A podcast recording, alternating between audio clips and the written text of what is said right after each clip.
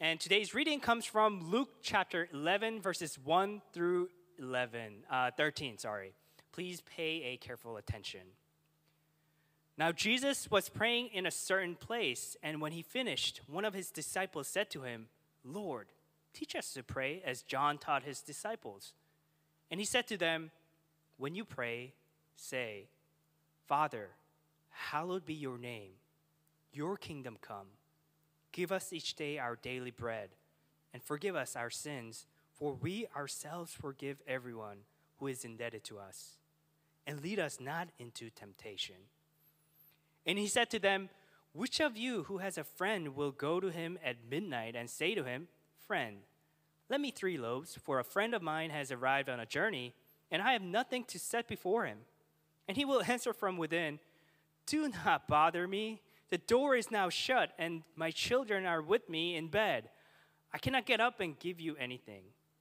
I tell you, though he will not get up and give him anything because he is his friend, yet because of his impudence, he will rise and give him whatever he needs.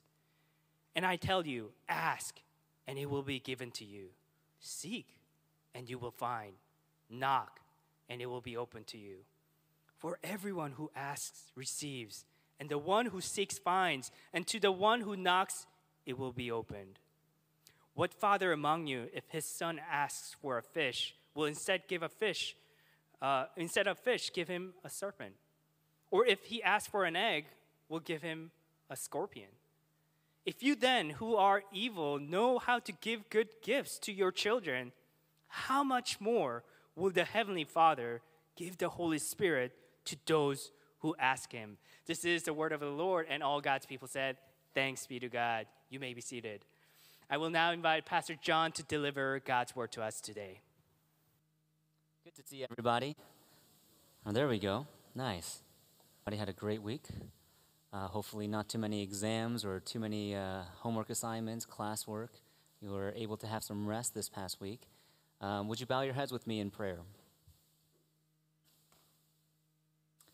Gracious Heavenly Father, we thank you so much. For if we call you Father, that means that we are your sons and your daughters. And though we were so once far away from you, the blood of Christ Jesus spilled on behalf of the elect sinners like me and like us here today have now been drawn near, drawn near, drawn near by the blood of Jesus. And therefore, when we gaze upon your heavenly throne in prayer, we know that this is possible because of who Jesus is. And so, not because of the confidence that we have in our own righteousness, but in the righteousness of Christ, demonstrated upon the cross and in his resurrection, we now dare to boldly call you Father. And so, Father, Lord, we pray, we humbly ask that you will soften our hearts so that we can receive your word with gladness and delight and joy that we can come to you at any point in our lives, any moment of the day, of the week, and to treasure our identity as sons and daughters of God. We thank you. We love you. In Jesus' name we pray. Amen. Amen. So, last week we heard how Jesus took Peter, John, and James up on the mountaintop to pray.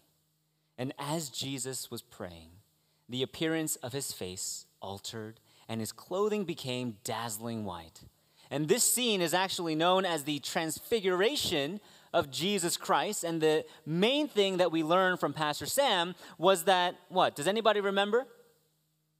Who is God? Jesus is God. Come on, guys. Jesus is God.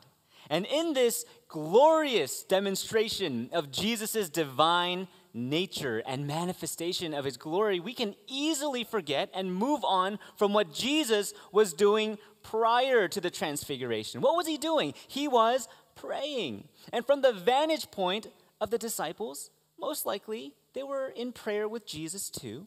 And while they were praying, the passage tells us that he, they fell into not just a sleep, but into a deep sleep.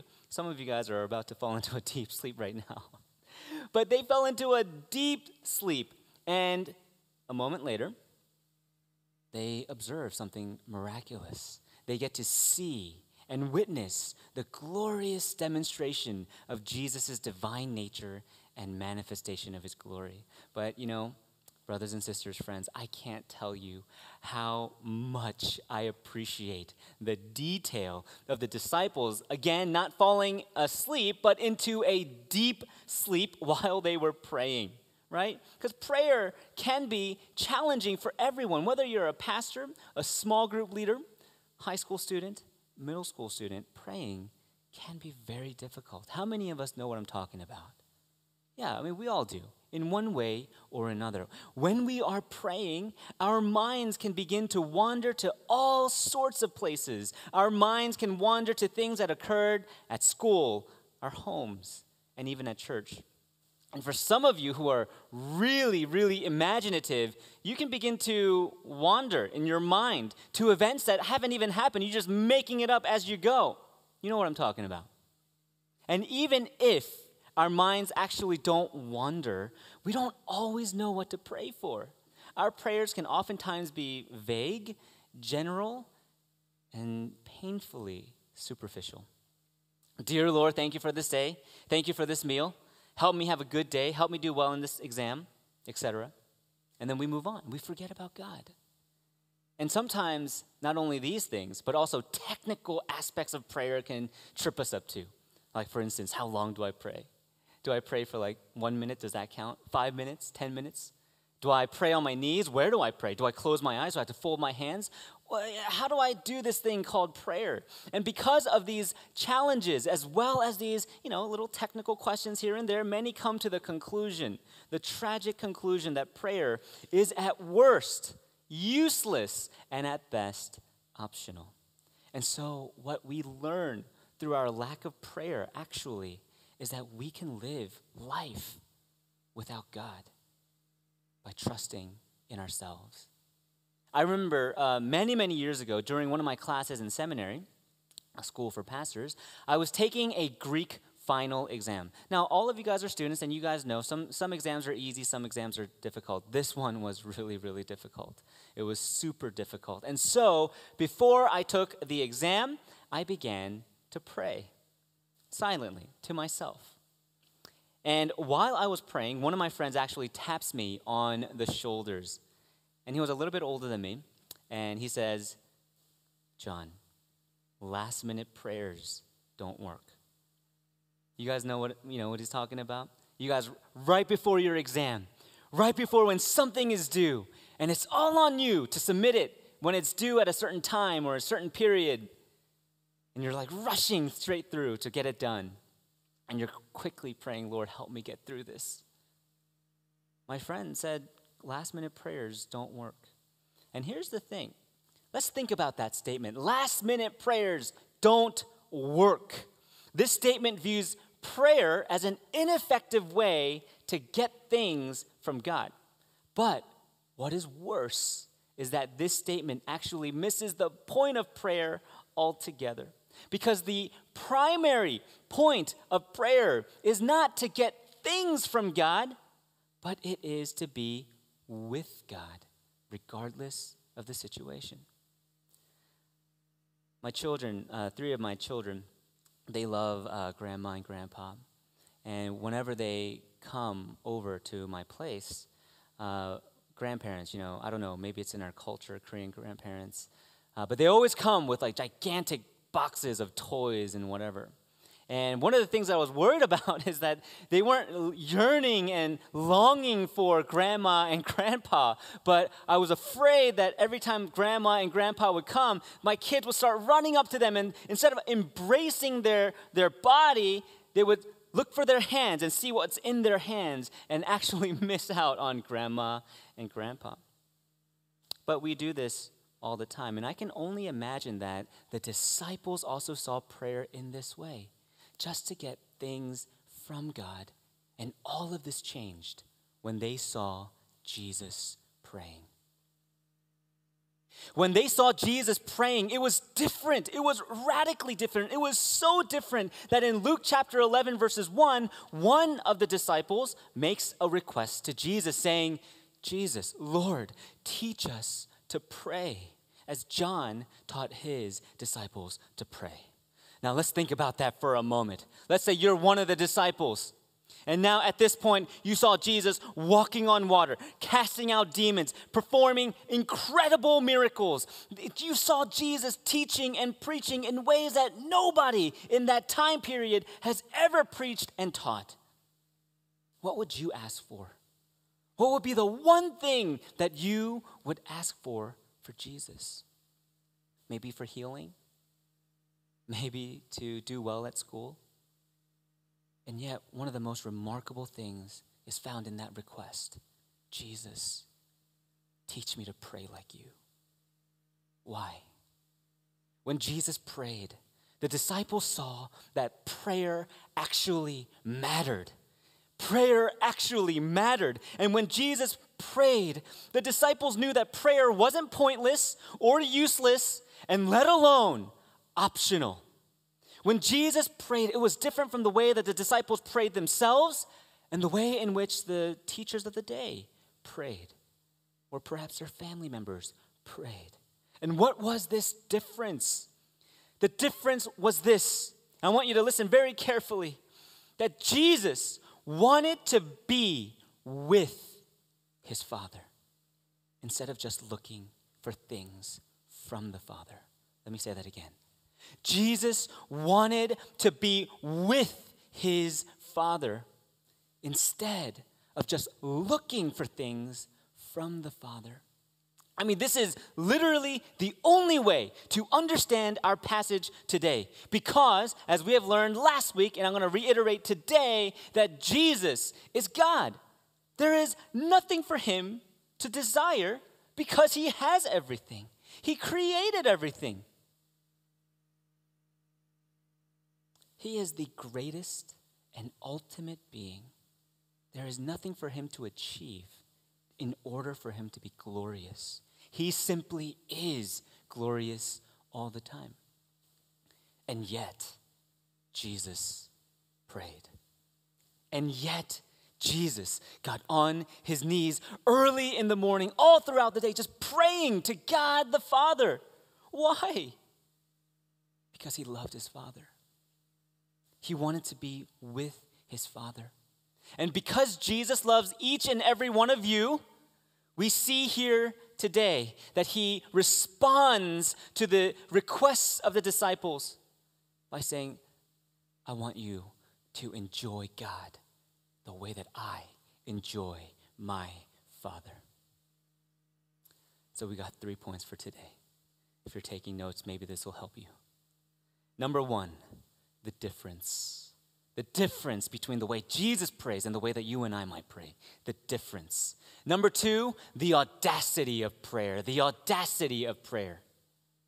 And lastly, the fruit of prayer. The fruit of prayer. Are you ready? Here we go. The difference. Uh, if you have your Bibles with me, uh, please turn back to our chapter, Luke chapter 11, uh, verses 1 to 13. I'm going to read from verses 2 to 4.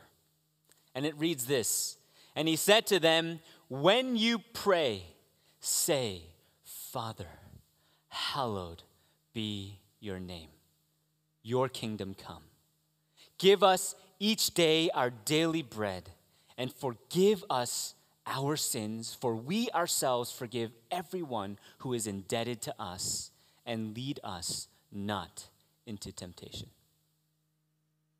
I do not believe that this is actually Jesus' prayer. I do not believe that Jesus prayed this specific formula. This specific pattern is for you and for me. Why do I say that? Well, if this is exactly how Jesus prayed, it wouldn't make sense for Jesus to pray, Forgive me of my sins, because Jesus has no sin. He is perfect in all of his ways. But because he loves us as his children, he gives us this pattern of prayer. And the very first thing that we see in this passage is that Jesus invites you, you, and me to call God Father. this is mind blowing. This is mind blowing. Let me tell you why. In the Old Testament, God is called Father. There's 39 books in the Old Testament. God is called Father only 15 times. Only 15 times. And none of these times are used in reference to prayer. So in the Old Testament, there is no instruction for you to pray to God and call him Father because God is so amazing. God is God. He answers to no one. He is perfect. He is outside of time, space, and matter. He is God. He explodes all categories. And He has chosen to reveal Himself to us. That should be enough. That should be enough for us, right?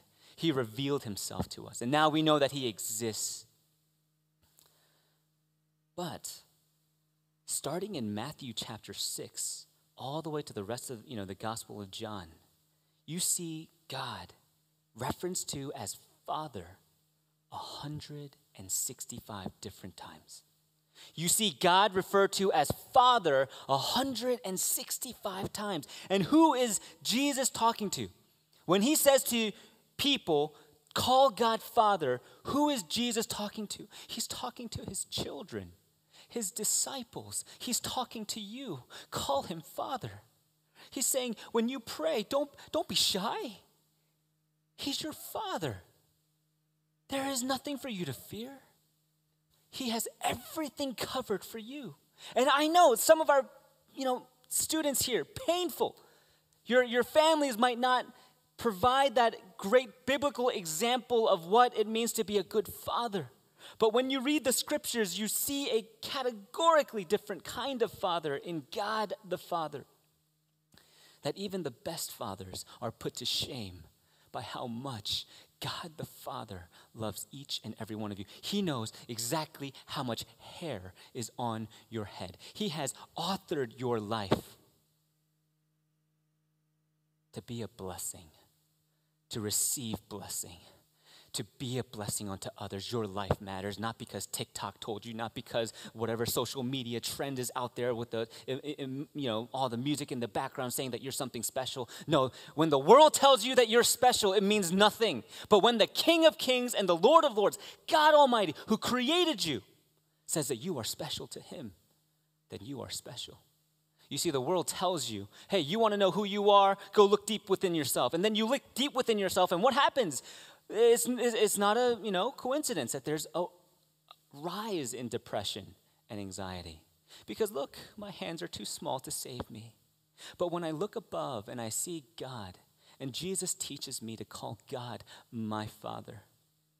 And if God is the King of Kings and the Lord of Lords, then what are you? Well, in 1 John chapter 3 verses 1 it says this. See what kind of love the Father has given to us that we should be called children of God. And so we are. I was uh, looking at um, one of these like Instagram reels, and I don't I don't know who she is. Oh man, I I, I started to cheer, uh, you know choke up because of her story.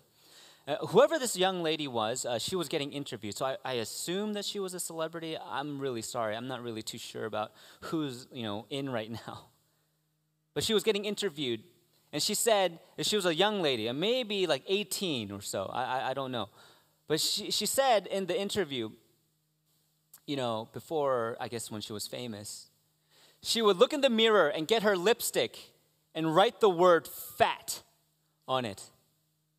And as she was telling the story, okay, every morning I look at that mirror and I see what it says. It says that I'm fat. So that is what I am. And as she is telling that story in a nonchalant, in a very casual way, you know what happens? She starts to break down. And the interview has to stop. The interviewer comes and consoles.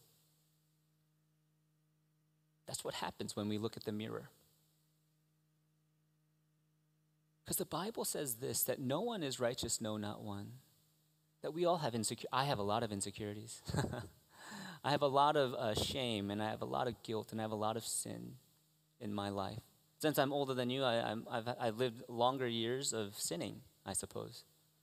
I have a lot of different kinds of trauma and different kinds of pains. And when I look at the mirror, I, I don't have lipstick, obviously, but I, if I did, I would write hopeless. What do you write on your mirror? Every day that you see yourself, what do you write on your mirror? The pain and the sorrow.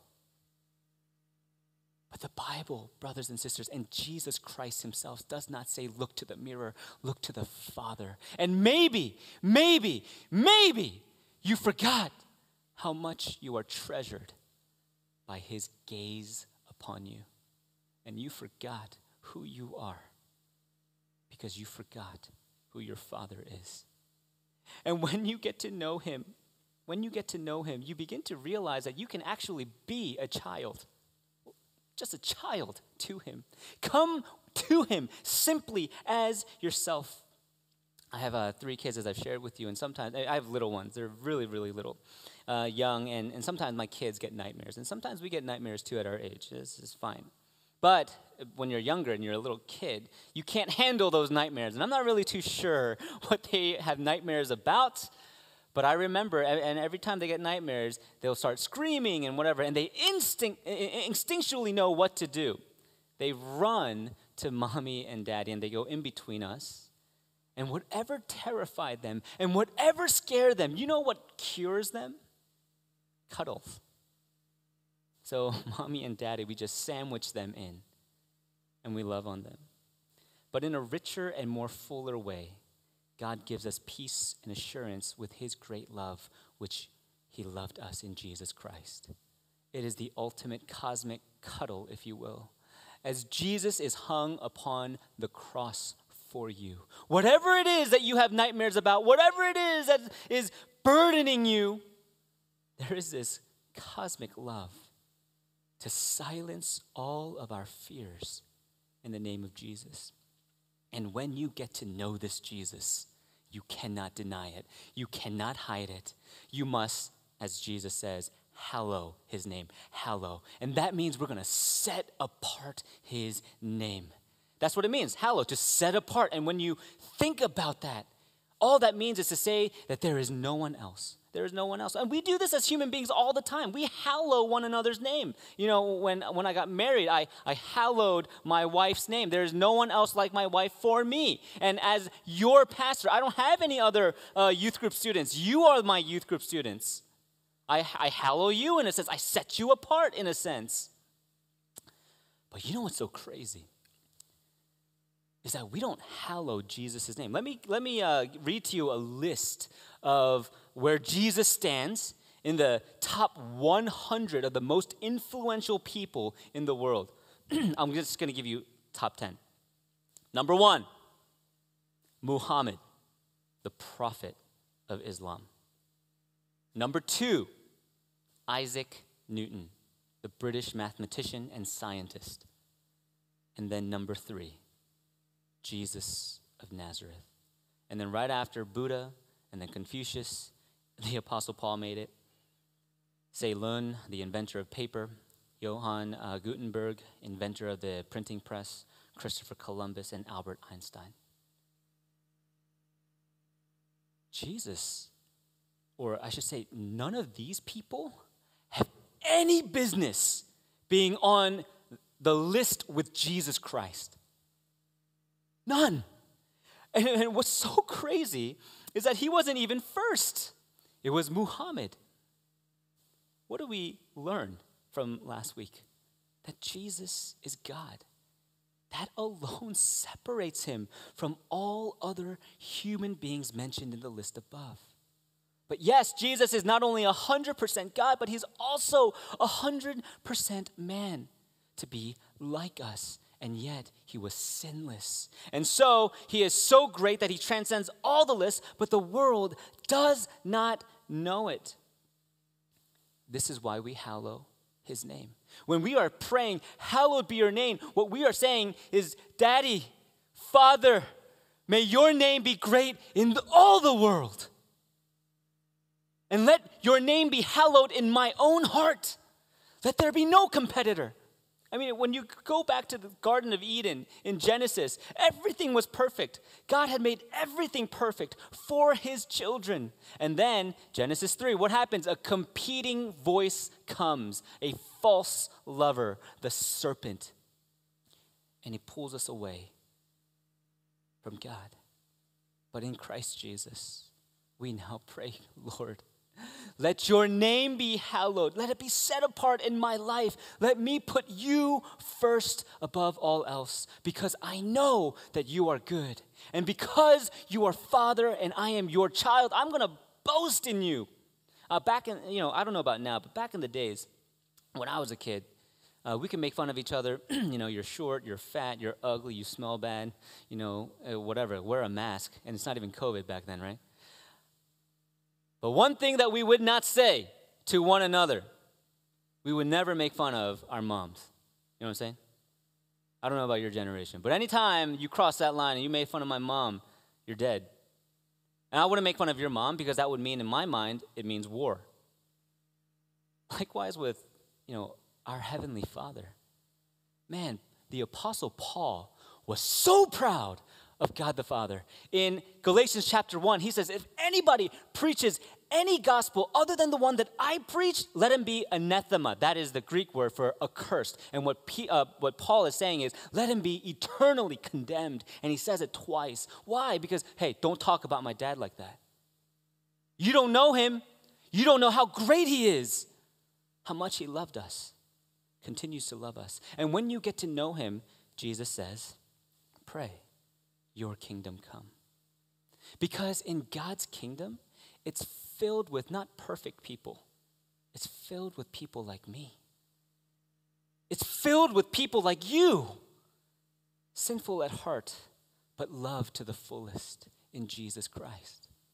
Let your kingdom come because this world, the world that we live in today, is falling apart, destroying itself, corrupt and, and, and if we don't look at Jesus, what do we look to? What are you going to look to? The future? You know, let me tell you something. You know, let me tell you something really funny. When I was your age, the teachers, you know what they told me? My school teachers, you know what they told me? John, you're the future. Your class, you're the future. Your generation is the future. Well, now I'm 35 years old and now I'm the present. Man, we messed up a lot. And so, you know what? I'm going to tell you the same thing. You're the future. You're the future. When you're going to be my age, you're going to judge me less. Let me tell you that right now. Why? Because hope does not come from us, it comes from God. And when we are praying for the kingdom to come, what, we're, what are we saying? We're, we're not saying let heaven come without the king. We're saying, God, come. Rescue us from ourselves. What a glorious request. And we pray tangibly and specifically for God's kingdom to arrive here, for his justice, holiness, and righteousness to govern the world without sin. And one day, beloved, and that's what you are, People make fun of me. Why do you keep calling us beloved? Because that is what you are in Christ. You are beloved.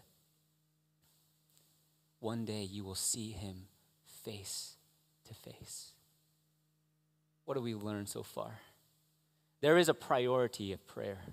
We learn in verse 2 that the priority of prayer is not primarily about things and your wants and your desires. It is primarily about being with God. And this is so important because I'm not saying you can't pray about things. You need things. You have a body. I have a body. I have a mind. You need to take care of yourself. That's true.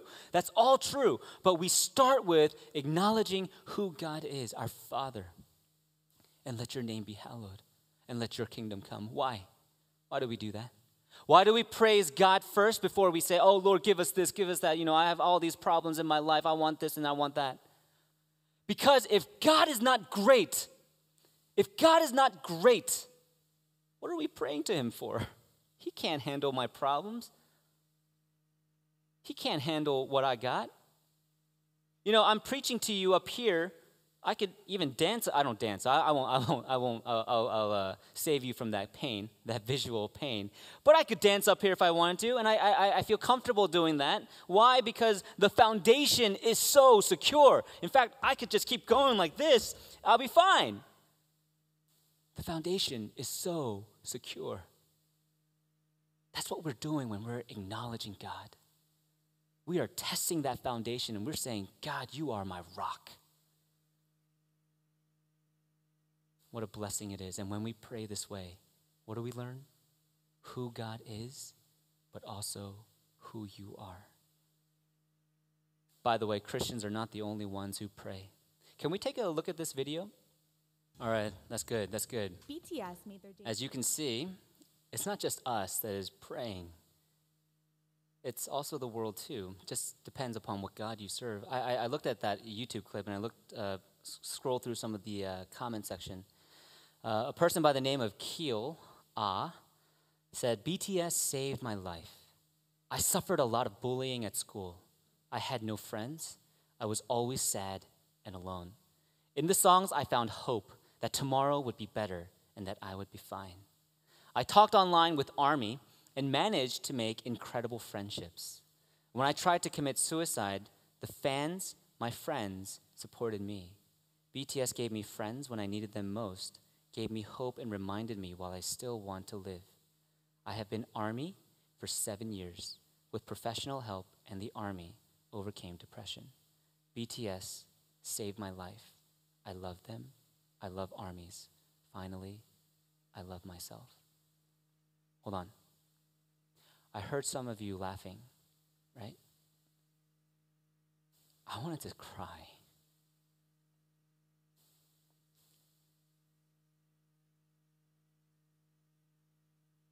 It's not just a kid. There's, a, uh, there's another person by Kay Lu. I'm a 32 year old Army, and BTS has helped me in many ways. I had problems with depression and anxiety attacks that when I listen to their songs, it helps me come down from the attack. Whenever I feel depressed, I go and watch videos of them being silly. Knowing that they deal with the very same issues as their fans anxiety, depression, family issues, eating disorders, etc. makes them more human in a way that, celebra- so that most celebrities aren't.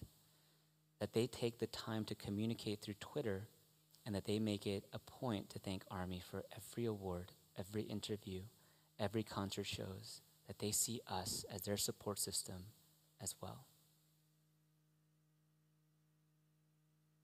It's incredible.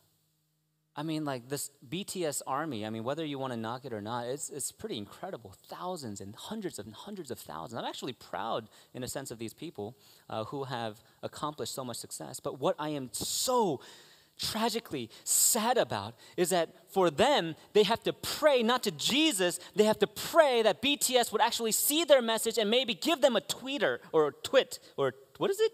Tweet. Sorry, I, this is how little I use uh, social media. But yes, a tweet. They have to hope and pray that BTS will remind them that they see them. But here's the thing most of them will never meet BTS. And so they talk to one another. In this hopeless cycle of sorrow, who can rescue us? God does not say, Hey, I'm in heaven, you come to me. You know what God says? Heaven comes to you, not through a tweet, but through Jesus Christ.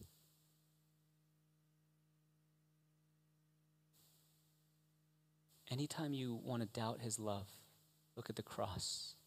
You don't have to look at Twitter. You don't have to do all of these things. But now, you know, uh, when we know this, things change. Things change, okay? Are you ready for this? And so let's, uh, let's, let's move on now, okay, to point number two. Point number two. Um, what we're going to talk about now is the audacity of prayer. Okay, the audacity of prayer. When we know God in this way, and yet God loves us, we have the boldness to ask for anything. And so, what do we ask? What do we ask? Verse 3 Give us day by day our daily bread, and forgive us our sins, for we ourselves also forgive everyone that is indebted to us, and bring us not into temptation. It's a very odd thing for us to pray to God for our daily bread, especially when we live here in Nova. We get more than just bread, even at Panera Bread, most of the time, and we can have we have all this food in abundance in the, in the United States. But notice what bread is back then to these people. Bread was just the basic staple. If you just simply wanted to live and you didn't have a lot of money, bread and water, right? Bread and water. And what Jesus is teaching us here is not simply to okay pray for bread, but pray for your needs. Pray for your needs. And you're like, well, honestly, it's kind of confusing. Needs versus wants. I have a lot of wants that I want so badly that I'm kind of convinced that it is my needs. But when we pray to God the Father with everything that is in our heart, who sifts through, who helps us understand what is our need and what is our want? God. It is a wonderful thing when we pray to God for everything that is in our hearts, whether it be our needs or our wants, but in this case, our needs. And then when God says, No, you cannot get these things, I have learned over the years that what God is saying to me is, John, that is not a need. That is not a need. In fact, if you keep getting what you want all the time, it will ruin your character and your image as a child of God. What you need always is not the things that you pray for, but what you need always is to trust the one to whom you pray for all of these things. And notice how it says, Give us. Give us. We're an army ourselves, an army of God. Give us our daily needs.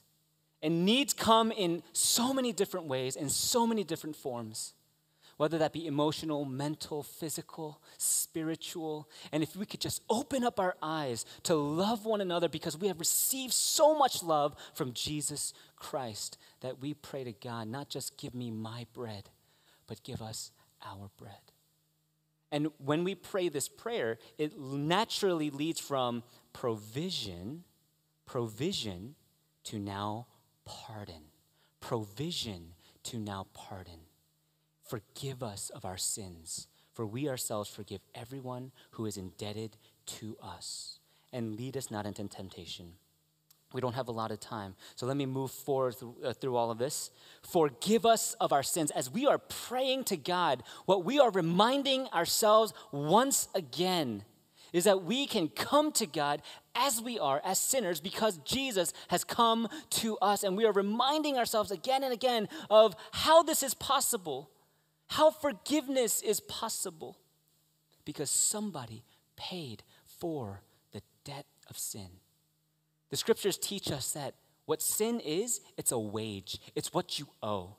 Has anybody offended you? Has anybody hurt you? Has anybody traumatized you? What do you want? You say, You owe me an apology. You owe me what? Justice. You owe me. But you're a sinful person too, just like me. But God the Father, who is perfect in all his ways, his offense is even greater. And the wages of sin, from God's vantage point, is death. And so what happens? Jesus comes, he gets on the cross, and he dies for our sins.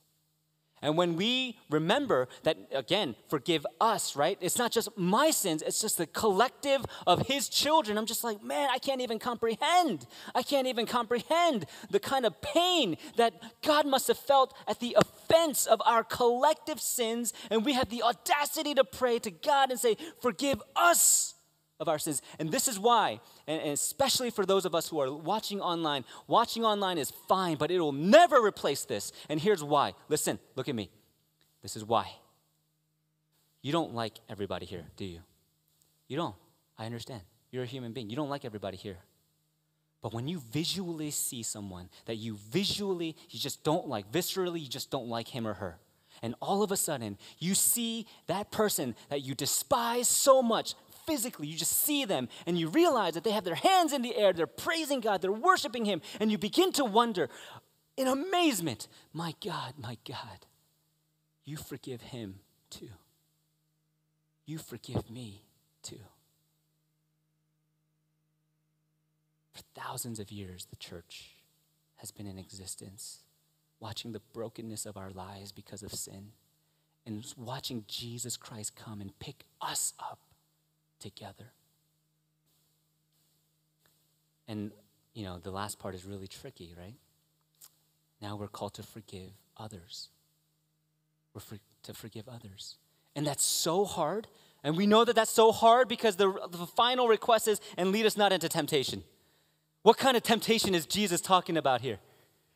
God does not lead us to temptation, we naturally go there anyways, but he says, lead us not into temptation. What kind of temptation is Jesus talking about? Jesus is talking about the kind of bitterness that happens into our hearts where we don't want to forgive, where we don't want to love one another. We become wise in our own eyes. Ah, that she'll, she'll never change. That's who she is. That's who he is. And we start writing nasty things about one another.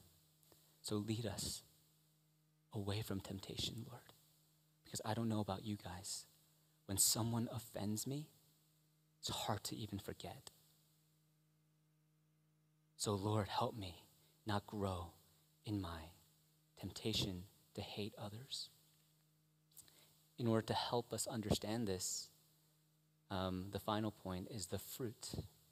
The fruit. Jesus gives us a couple of illustrations, and you know he knows that it's really hard, and so he gives us a couple of illustrations. The fruit prayer. He says in verse 5 to 8, Which one of you who has a friend will go to him at midnight and say to him, Friend, lend me three loaves? For a friend of mine has arrived on a journey and I have nothing to set before him. And he will answer from within, Do not bother me. The door is now shut, and my children are with me in bed. I cannot get up and give you anything. I tell you, though he will not get up and give him anything because he is a, his friend, yet because of his impudence, he will rise and give him whatever he needs. Impudence simply means shameless. Because of his persistent shamelessness, all right, fine, just get what, whatever you want. But think about this story. It's midnight. And in this time period and in this region, you don't get rooms, you get a room. you get a room, mom, dad, and all your kids just sleeping in one room. And then you got this annoying guy knocking at midnight. And remember, you guys aren't parents, but maybe you kind of appreciate this if you have younger brothers and sisters. Man, when mom and dad puts these little kids to sleep, it's like heaven opened up for us. But then at midnight, just constantly knocking and a, friend just waking up, and all of a sudden, what? The dad sees the worst nightmare ever. Not his friend, but all of a sudden, these eyes just popping up. These little kids just waking up, and it's just like, oh my gosh. It took me hours to put these kids to bed, and now my friend comes at midnight. Okay, so he opens up. He's like, what's going on? All right. What do you need? Are you injured? Are you hurt? No, I, I, I need bread. The heck? Why? What do you need bread for? Oh, well, my friend is coming, not yours. My friend is coming. I don't have any bread. That's crazy. That's insane. This guy has no sense in his mind. And so, in the most polite way possible, he says, Do not bother me. The door is now shut. My children are with me in bed. So, this guy is in bed with his kids. He's like, You woke up everybody. I can't help you. And so, what is the lesson here? What is the lesson here? Is the lesson here, hey guys, just annoy God to death. Just annoy God to death. And finally, he'll roll his eyes and he'll go, all right, fine, whatever, get what you want. No. We must look at this through the perspective of the impudent friend. We are praying to God Almighty we are praying to God Almighty. He has control over everything, over every little detail, over the entire cosmos. He is a cosmic king, and we can ask Him for bread. Incredible.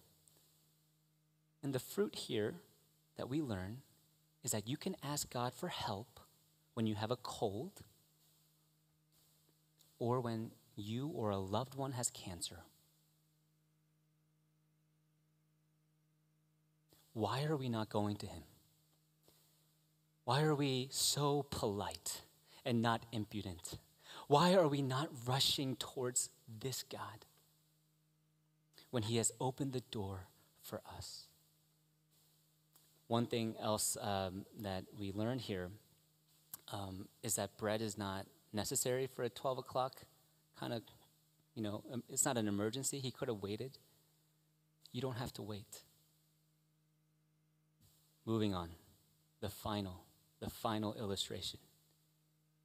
Verses 9 to 13. And I tell you, ask and it'll be given to you, seek and you will find, knock and it will be open to you.